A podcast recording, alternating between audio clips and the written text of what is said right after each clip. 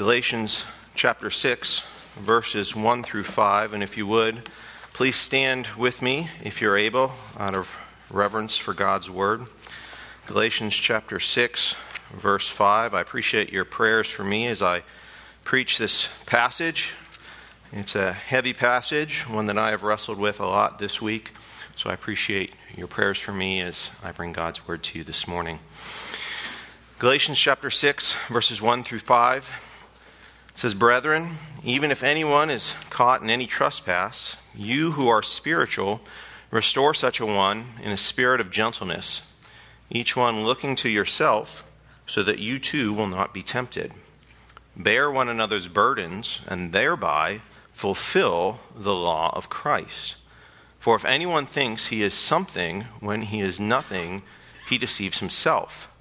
But each one must examine his own work, and then he will have reason for boasting in regard to himself alone, and not in regard to another.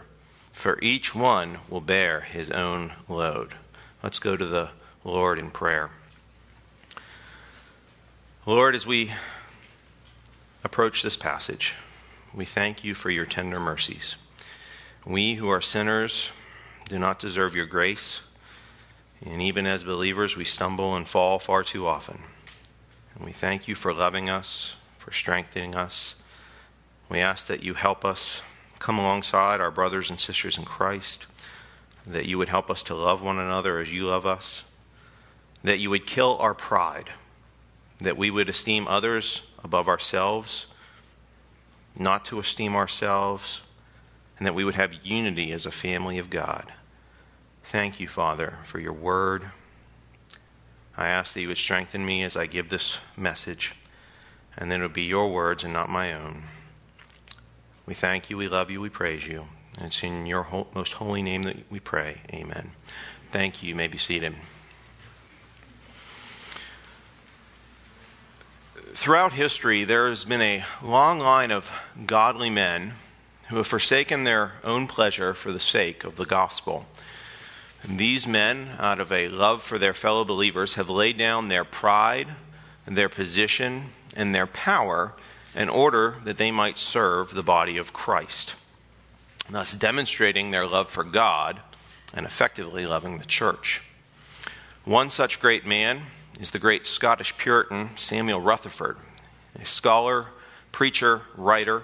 Rutherford lived from 1600 to 1661 he joined the Scottish Covenanters in 1638, a group who bravely stood for biblical truth against the tyranny of the English king, Charles I. Rutherford was a member of the Westminster Assembly in 1643 and also president of St. Andrew's Seminary in Scotland. Rutherford's writings are some of the best theological work ever produced. No less a figure than Charles Spurgeon described Rutherford's letters as, quote, the nearest thing to inspiration which can be found in all the writings of mere men, unquote. High praise indeed from someone like Spurgeon. At the end of his life, uh, Rutherford was accused by King Charles II of treason, and he was removed from the university due to Rutherford's adherence to biblical doctrine. And rather than submit to the king's demands, Rutherford gladly laid aside his position and power for the sake of gospel truth. Rutherford died before he could be tried and executed. Uh, Rutherford's life is a testament to his scriptural, scriptural commitment, his love for the church, and his abandonment of pride. He truly fulfilled the law of Christ in his life. And a quote from one of his sermons is a wonderful summary of our passage today from Galatians 6 1 through 5. Rutherford writes, quote, Let us learn then to know that this is a mark of such as are in love with Christ. They think less of themselves than they can do of any other. Pride is not a mark of the children of God. Unquote.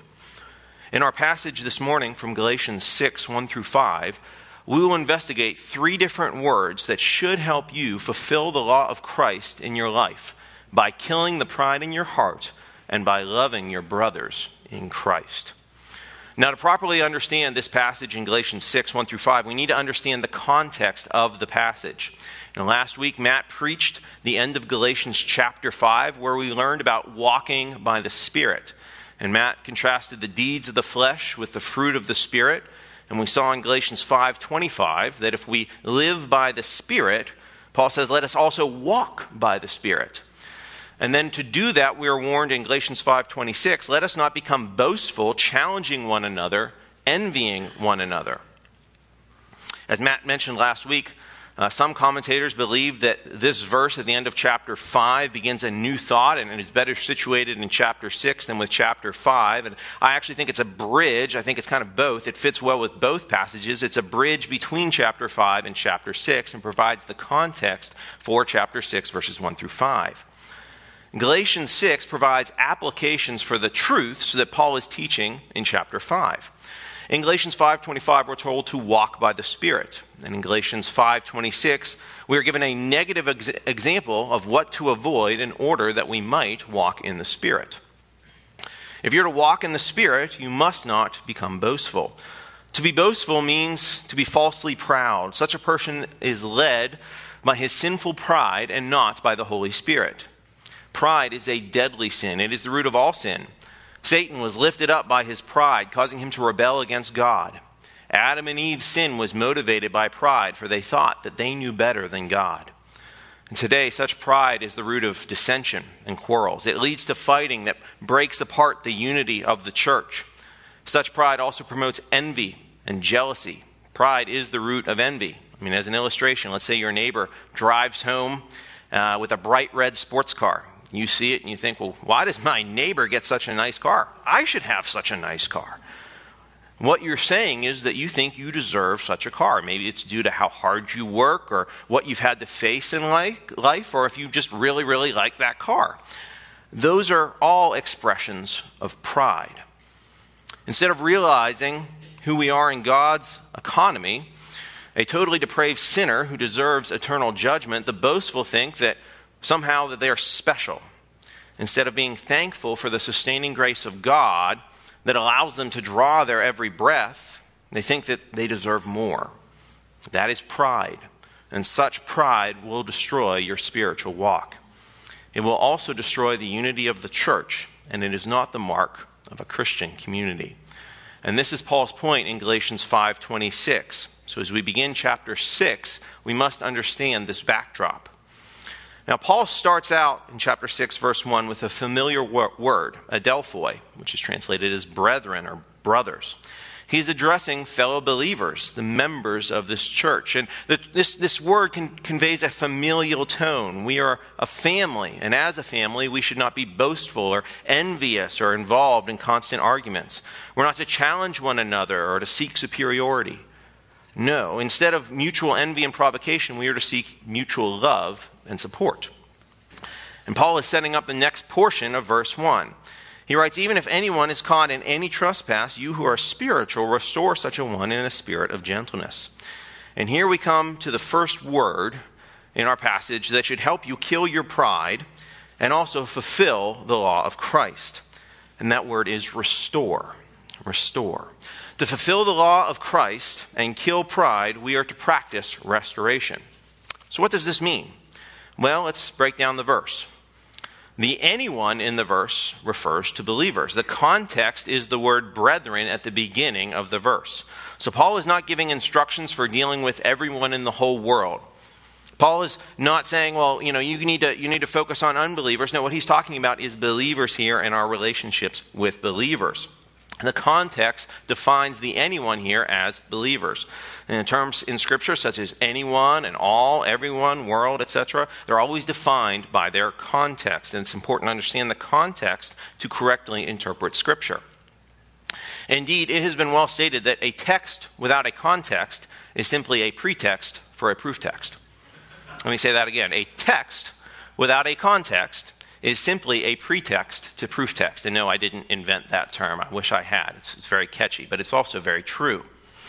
So, here, looking at the context of the word anyone informs our understanding that Paul is speaking about believers who have been caught in a trespass. Now, the word trespass speaks of a transgression or sin. To be caught in a tra- trespass does not mean that they're caught red handed in the act of sinning. Instead, it, it speaks of someone becoming entangled in sin. The sin grabs them and catches them. The term has the basic idea of stumbling or falling as you're walking along and your foot gets caught by a, a rock or a tree branch and you fall over. All right, that's what it's discussing here. Um, it might be that the, the person does not commit the sin with premeditation, but rather he just simply fails to be on his guard or perhaps flirts with temptation that he thinks that he can withstand. And a common form of sin is simply trying to live life in the strength of our own power and not according to the Holy Spirit, as Paul instructed us to do in chapter 5, verse 25, the context for this passage. When we do not live by the Spirit, we always fail and we produce deeds of the flesh instead of fruits of the Spirit. Now, please do not think that Paul is excusing sin when he's saying that the believer is stumbling into sin and being caught by sin. Such ensnarement only occurs when the believer is not living by the Spirit and is instead living according to his own strength. Now, again, remember the context of verse 26. A believer who lives according to his own strength is demonstrating a sinful attitude of pride. So, while this verse applies to any form of sin that reaches out and catches a believer, it specifically addresses the root sin of pride. As an illustration, take the story of in, found in Joshua chapter 7. We all know the story. The children of Israel suffer defeat at Ai. Why?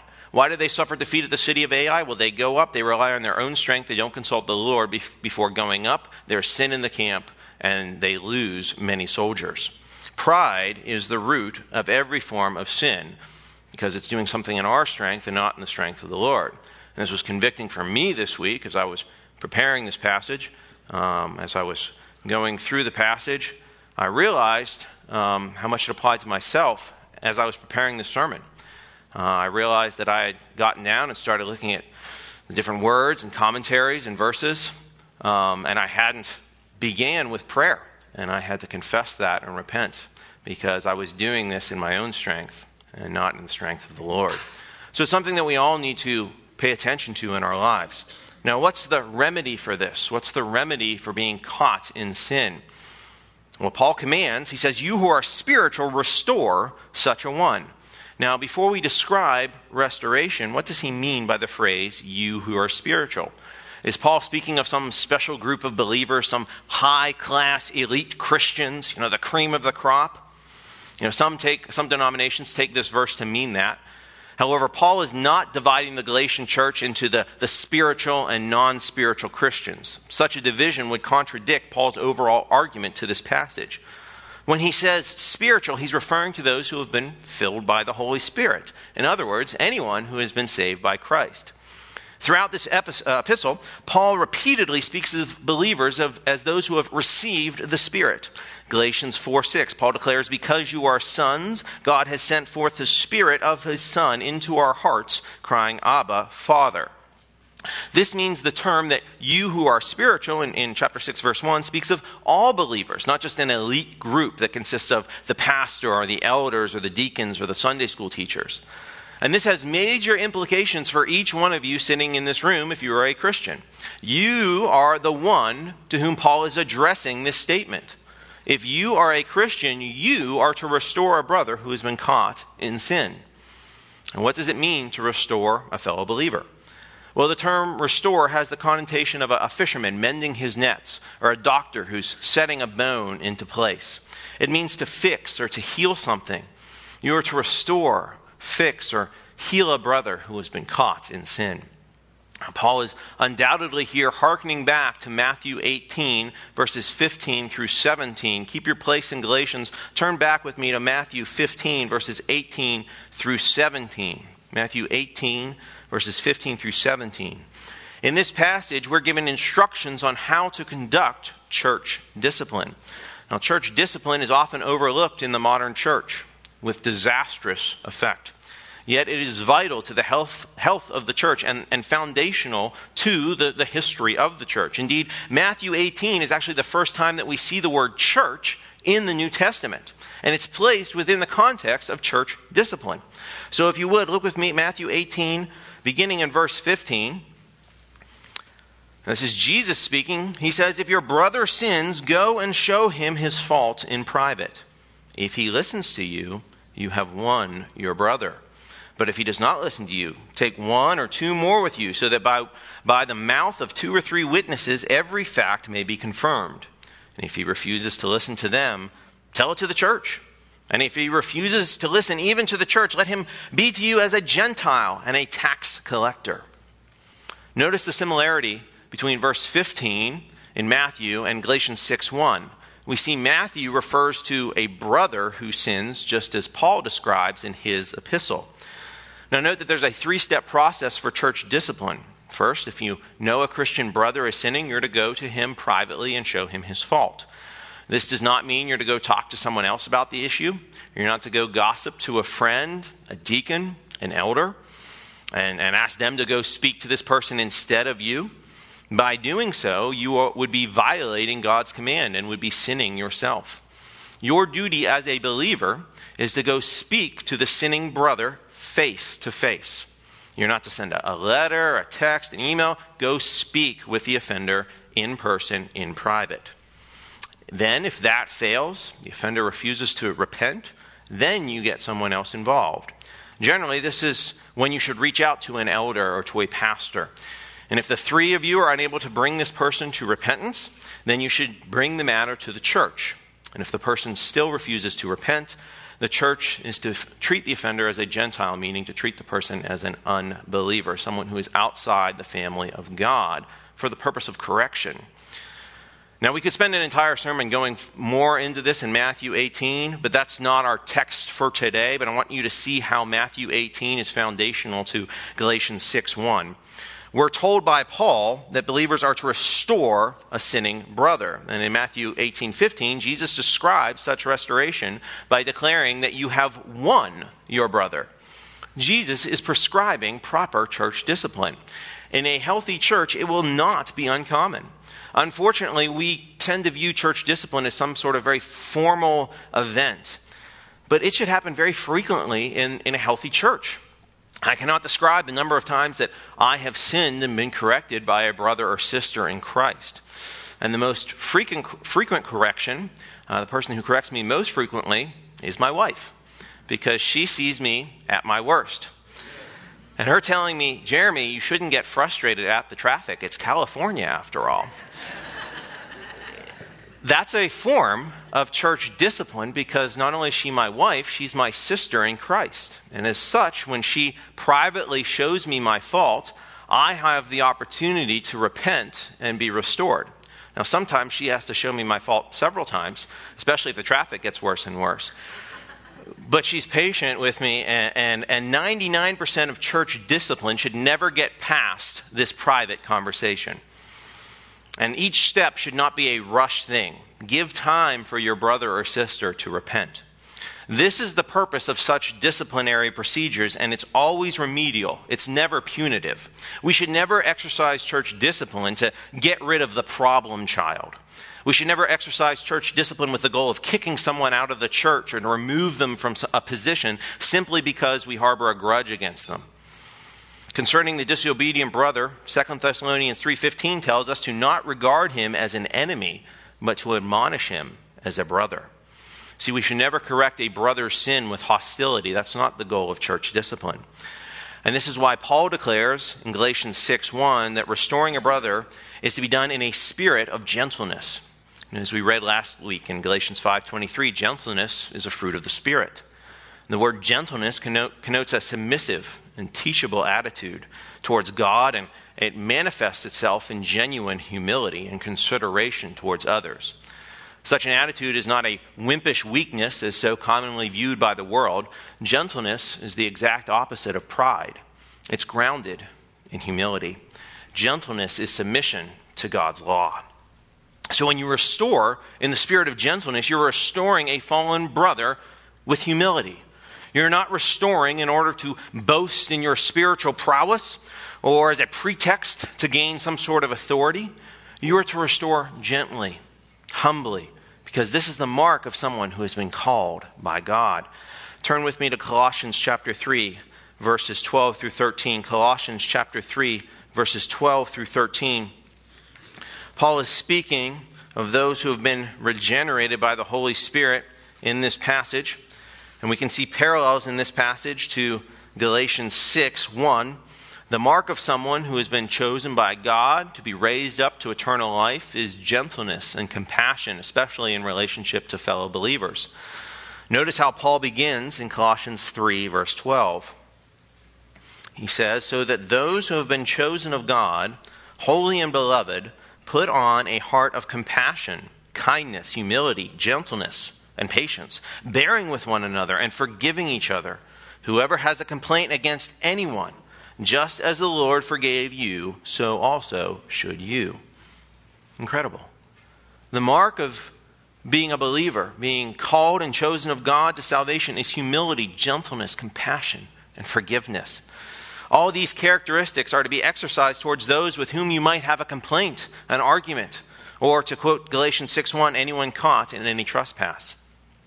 Now, don't turn here for the sake of time, but Paul writes in similar language in Ephesians 4 1 through 2. Ephesians 4 1 through 2, he says, Therefore, I, the prisoner of the Lord, implore you to walk in a manner worthy of the calling for which you have been called, with all humility and gentleness, with patience, showing tolerance for one another in love. As someone called by God to be his child, you must bear with your brethren in humility and gentleness when you restore a believer caught in sin, it is to be done with gentleness and care, not with boasting or pride. Regarding restoring a fallen brother, Martin Luther declared that we are to, quote, run unto him, reaching out your, your hand, raise him up again, comfort him with sweet words, and embrace him with motherly arms, unquote. Such is the tenderness that we are to restore a brother or sister in Christ. Turn back with me to Galatians chapter 6, or, yeah, Galatians chapter 6, verse 1. True restoration is a defense against pride. Look at the end of verse 1 with me. You're to restore in a spirit of gentleness. Why? Each one looking to yourself so that you too will not be tempted. So you see, true humility is demonstrated by acknowledging our own sinfulness. Without the sanctifying work of the Holy Spirit, we too would need such restoration. We are to look to ourselves to ensure that we don't fall victim to the same temptation that we are seeking to heal in our fallen brother. True restoration then kills our pride, and as we will soon see, it is part of fulfilling the law of Christ. So, our first word to kill pride and fulfill the law of Christ is restore. And the second word is bear. To bear conveys the thought of carrying something with, with endurance or to lift a heavy, weight, uh, a heavy weight. Pardon me. We're to bear one another's burdens. As with the word anyone found in verse 1, the context limits the term one another to believers. We're to lift or carry the burdens of our fellow believers. The burdens described here could be a general burden. The word for burden literally means a heavy weight or stone that someone is required to carry over a long distance. Now, that doesn't mean you have to go to the gym with Ilion and help him lift up his weights. I couldn't do that even if I wanted to. No, that's not what it's talking about here. This is a figurative sense of the term. We, figuratively, the word uh, came to mean an oppressive ordeal or hardship that is difficult to bear. Some commentators argue that Paul's command speaks of Christians carrying the daily burdens of their fellow believers. And while I'm certainly not discouraging you from desiring to aid your brother in Christ, in the context of this verse, it's not speaking of general assistance. In context, the reference suggests burdens that tempt the believer to fall back into the trespass from which they had just been restored. A persistent, oppressive sin is one of the heaviest burdens that a Christian can bear. Thus, restoration is not simply a one time event. It's not done simply to condemn or to rebuke a brother. Instead, true restoration must be paired with bearing the burden of the brother caught in a trespass. Do not seek to restore a fallen believer if you're not willing to also go alongside and help them bear that burden. Now, again, such assistance is not limited to a one time act. Remember, the definition of bear is to carry with endurance. If you're going to restore a fallen brother, you must also bear their burden with endurance. You're in it for the long haul. And if you bear one another's burdens, by doing so, Paul declares that you will fulfill the law of Christ. Restoring a brother and bearing their burden with endurance is the means by which you will fulfill Christ's law. Now you might be thinking, well, wait, wait one second, Jeremy. The whole point of Galatians that, is that we're saved by faith, not by the law. I mean, doesn't Galatians 3.10 declare that those who are of the works of the law are under a curse? Doesn't verse 23 of the same chapter say that before faith came, we were kept in custody under the law? Last week, didn't we read Galatians 5:18? If you're led by the Spirit, you're not under the law. Why does Paul speak of fulfilling the law of Christ by bearing each other's burdens? What's he talking about here? Well, again, we need to look at the context to determine what this verse means. The term law of Christ is only used twice in Scripture. It's used here, and Paul uses it again in 1 Corinthians 9:21. There it is used in contrast to the law of Moses. However, although both Galatians 1 and 1 Corinthians uh, were written by Paul, we must first look to Galatians and specifically to the passages immediately surrounding Galatians 6, verse 2, in order to find our proper context. So, when determining a passage's context, start small and work your way out. Start with the verses immediately around your passage, and then maybe the chapter that you're looking at, then the rest of the book, and then the rest of the books written by the same author, so all of Paul's epistles, and then maybe the type of literature, uh, uh, so the rest of the epistles, like John's epistle, James, etc. And then finally look at the the entirety of Scripture to determine your context. We've already observed that Paul refers to the law in Galatians 3:10, 3:23. He's speaking of the law of Moses, the Mosaic law, the works of the law. In Galatians 5:18, we see that if you are led by the Spirit, you're not under the law. So those who are spiritual, verse uh, chapter 6 verse 1, living by the Spirit are not under the law. Using the context of Galatians 6:1, who was Paul addressing in this passage? He's addressing those who are spiritual, the same people in 518 who are being led by the Spirit and are thus not under the law. So if the law of Christ is in some way different to the law referenced in 518, what is the law of Christ?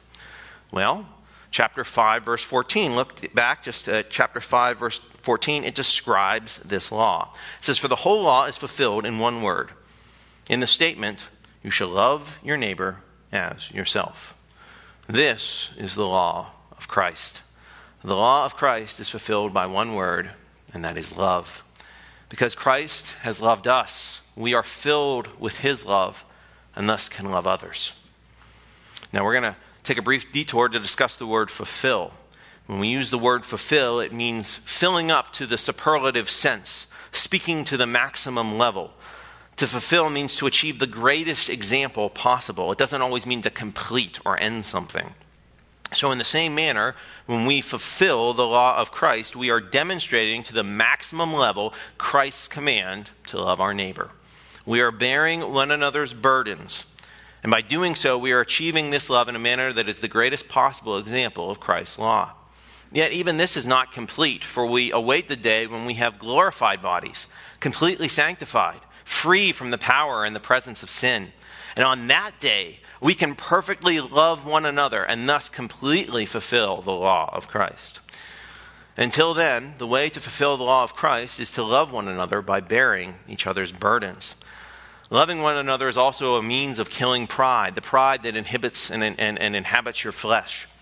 Pride lurks in the dark recesses of our hearts, the old man whom we must constantly battle. Yet having Christ's love for others is the best remedy for pride. Pride is the love of self, whereas the love of Christ is the love for others because we love God. The great Scottish Puritan, Henry Scougal, whose works inspired George Whitefield in The Great Awakening, captures this truth perfectly in his book Life of God and the Soul of Man. And Scougal writes this quote, Perfect love is a kind of self dereliction, a wandering out of ourselves it is a kind of voluntary death wherein the lover dies to himself and all his own interests, not thinking of them nor caring for them anymore, and minding nothing but how he may please and gratify the party whom he loves. Unquote. Fulfilling the law of Christ then must include both a negative and a positive sense. Negatively, um, that we kill our pride and die to ourselves positively in that we, we mind uh, and care only about how we might love others, and by doing so, love God. Now, such a realization leads us to our third and final word highlighted by Paul in our passage. Our final word is examine. We must examine ourselves to root out our pride and see if we have the love of Christ in our lives. Note Galatians chapter 6, verse 3. It says, For if anyone thinks he is something when he is nothing, he deceives himself. Now, at first glance, this verse, along with verses 4 through 5, they seem to be out of place in context with verse 2. However, this verse continues Paul's ongoing polemic against pride, which prevents the believer from restoring the fallen brother in love and prevents him from fulfilling the law of Christ. Such love it must be free from the defilement of pride. It is impossible to love one another in pride, for pride is the expression of self love. Self love is when someone thinks he is something when he is nothing. It is the opposite of fulfilling the law of Christ. Now, the world often extols the supposed virtues of self love and self esteem. We're told that the problem with young people today is that they lack self esteem. We're told that low self esteem is the root of suicide, and that if we can simply fix the problem of low self esteem, we can solve this terrible blight in our society. However, this is an unbiblical view, and it stands in contrast to what Scripture teaches. So, to esteem means to hold in reverence. Self esteem, then, means to hold up yourself in reverence, to revere yourself. But the Bible never instructs us, instructs us to love ourselves, does it? I mean, no, what does Galatians 5:14 say? You shall love your neighbor as yourself. The world takes this and then says, Well, see, God is saying, love yourself. It's a good thing. It's like, no, this is the exact opposite of what the command is saying. You don't need to work on loving yourself. You do that too much already. Why? Because you're a fallen sinner, filled with pride, and so am I. Pride is to esteem yourself as something important, enough to hold up in reverence. But what does Paul tell us, for example, in Philippians 2 3 through 4? In lowliness of mind, let each esteem others better than themselves. Let not every man on his own things, but let every man also look on the things of others. Philippians, again, Philippians 2 3 through 4. The only self esteem problem that this generation has, or any generation has, is that it holds itself in too much regard, not too little.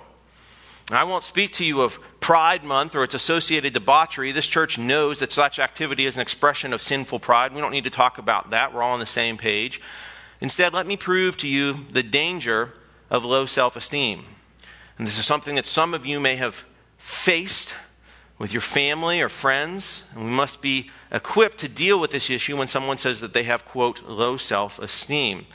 And to do that, I'm going to be arguing from what the world describes as the worst expression of low self esteem.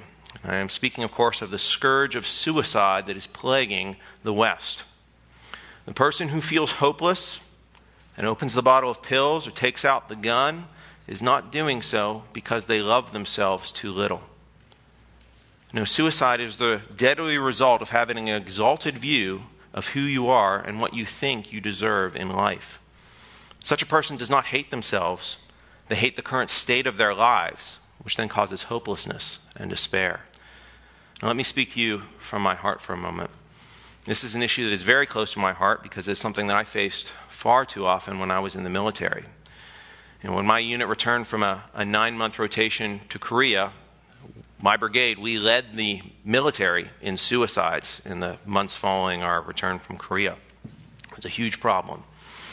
A year later, we had a young soldier commit suicide in front of the entire unit just when we were up training at Fort Irwin.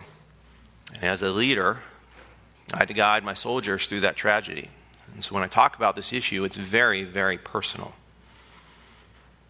When a person commits suicide, they do so because their life does not match their expectations that they have set for themselves.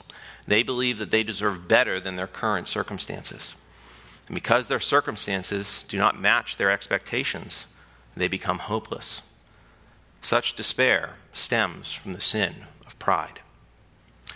To quote Thomas Boston, great pre- preacher, pride of heart overlooks and vilifies mercies one is possessed of, and fixes the eye on what is wanting in one's condition. And perhaps that's someone listening this morning. You've overlooked the wondrous mercies of God and have been obsessed with something that you deem wrong or a problem in your life.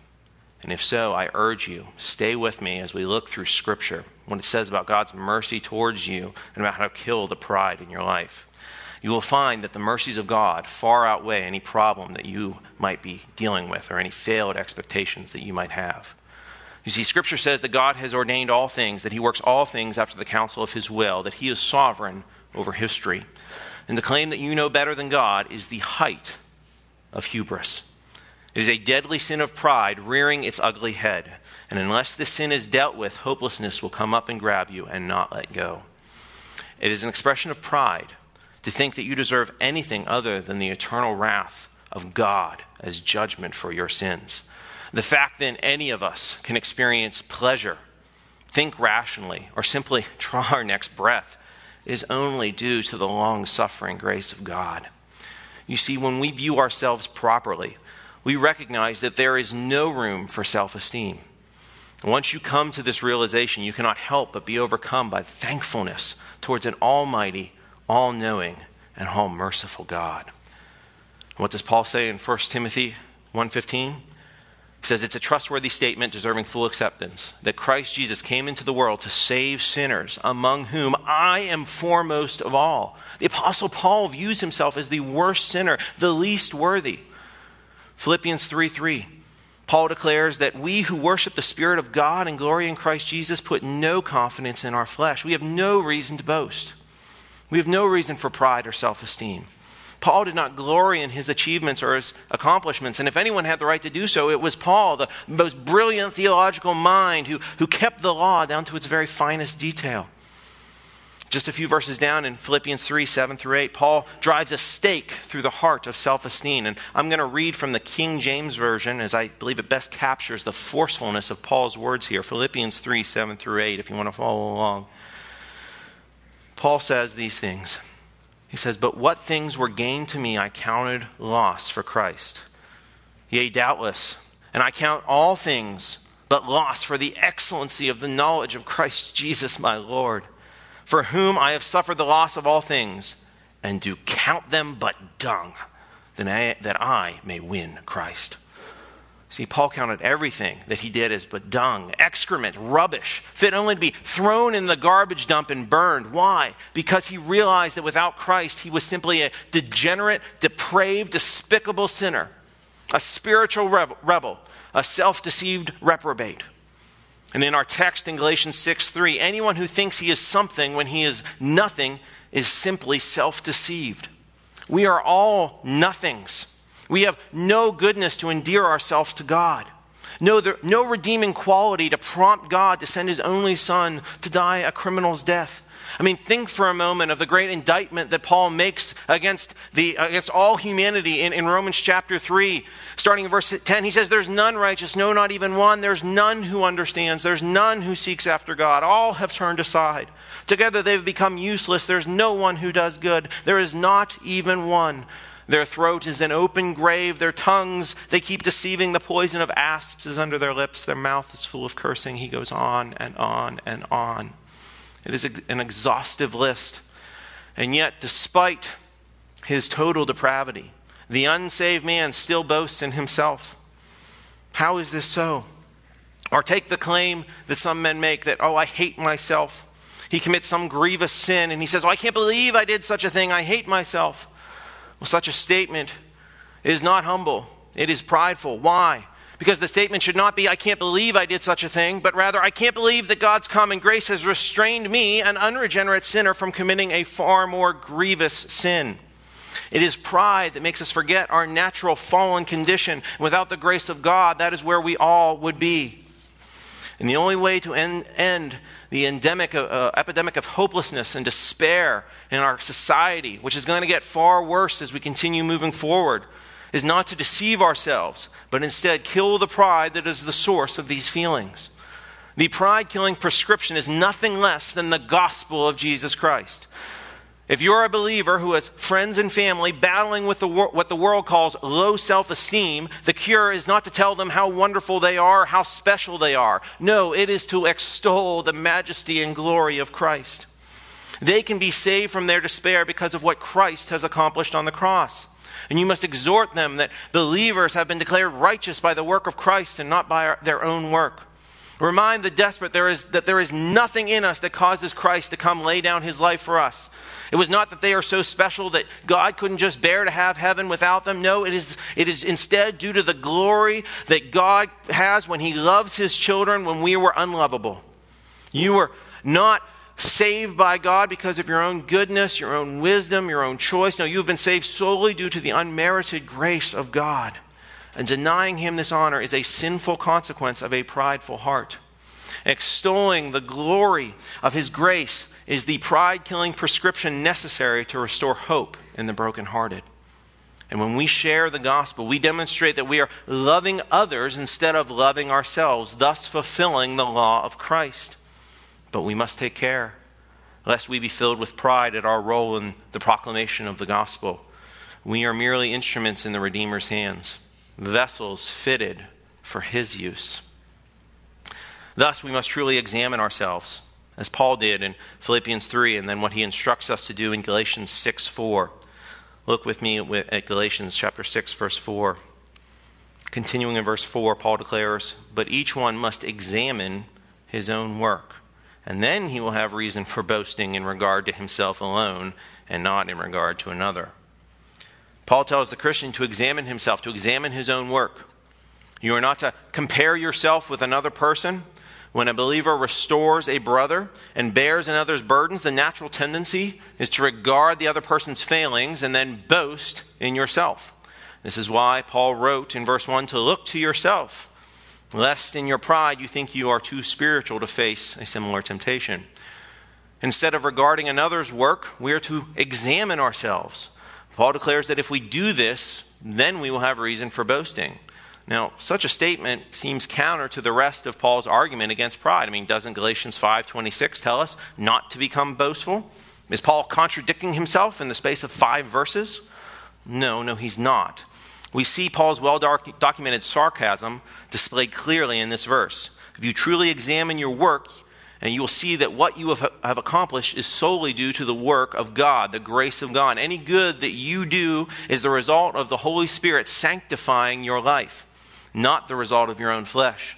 True self examination reveals that we can only boast in the cross. What does Paul declare just 10 verses later? Galatians 6:14. Just go down a few verses. Galatians 6:14. Look at the, this, uh, this verse that Paul says. He says, but may it never be that I would boast except in the cross of our Lord Jesus Christ, through which the world has been crucified to me and I to the world. You see, the Christian is one who has been crucified to the world.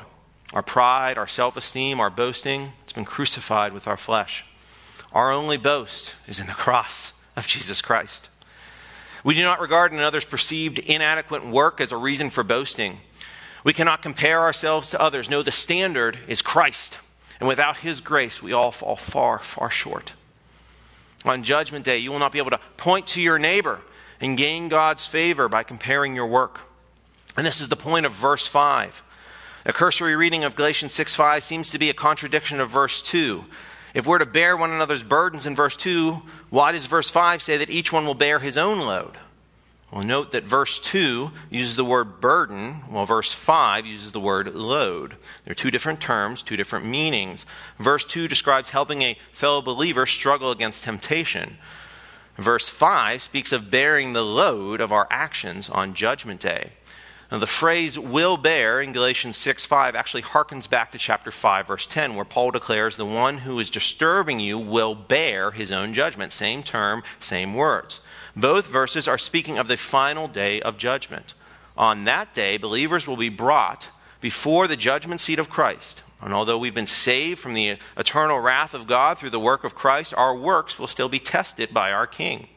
We read about that in 1 Corinthians uh, 3 13 through 15, where Paul talks about each work, each man's work will become evident. On that day, it will show because it's been revealed with fire, and the fire itself will test the quality of each man's work. So to test is the same Greek word as examine in Galatians 6 4. We are to examine our works because one day they will be examined by the Most High Judge, the Lord Jesus Christ.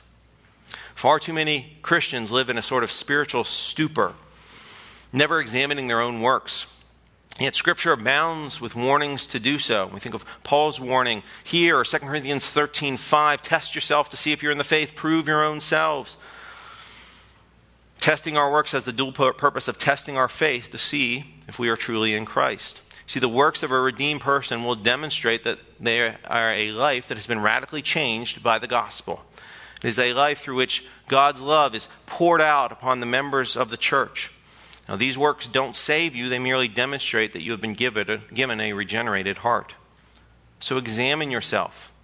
See if you are restoring a fallen brother due to a desire to lovingly, lovingly bear his burdens, or if it's merely an attempt to be boastful and to exalt yourself. Fulfilling the law of Christ is deeper than merely helping a fellow believer. It gets to the root of why we bear one another's burdens. This is why to fulfill the law of Christ, not simply to restore or bear, but to fulfill the law of Christ in love. So, this leads us to reflect on what we've read in our passage today. And it should prompt us all to self reflection. Search your hearts. Do your works demonstrate a love for others or a love for yourself? On Judgment Day, will your works be found out to be rooted in pride and self aggrandizing? Or they be found to be founded on love that comes from your position in Christ? What is the motivation behind your interaction with your fellow believers? Have you killed the pride in your life? Now, an honest answer must be no, for it's a lifelong war that we wage against our sinful pride. Do you esteem yourself rather than your Christian family? Are you self deceived, thinking that you are something when you're really nothing? One day your works will be laid bare before the judgment seat of Christ. Have you restored your brother who's been ensnared by sin? Do you bear one another's burdens with love? Have you examined yourself to ensure that you're doing so out of love and not out of some sort of boasting? Have you killed the pride in your heart?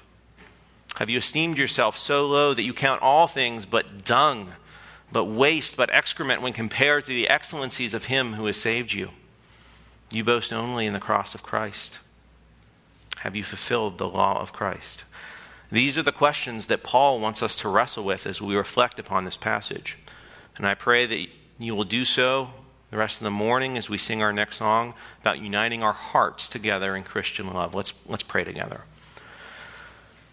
Our Heavenly Father, we thank you so much for your tender mercies and your grace. And I ask that you would help your word pierce the hearts of all who listen today. Pierce my heart. May it smite any shred of pride that it finds hiding in our hearts. May it inspire us to love one another, restoring one another when we fall and bearing each other's burdens. May we fulfill the law of Christ for your honor and your glory. May each person here reflect on the truth of your word. It is in your hallowed name that we pray. Amen.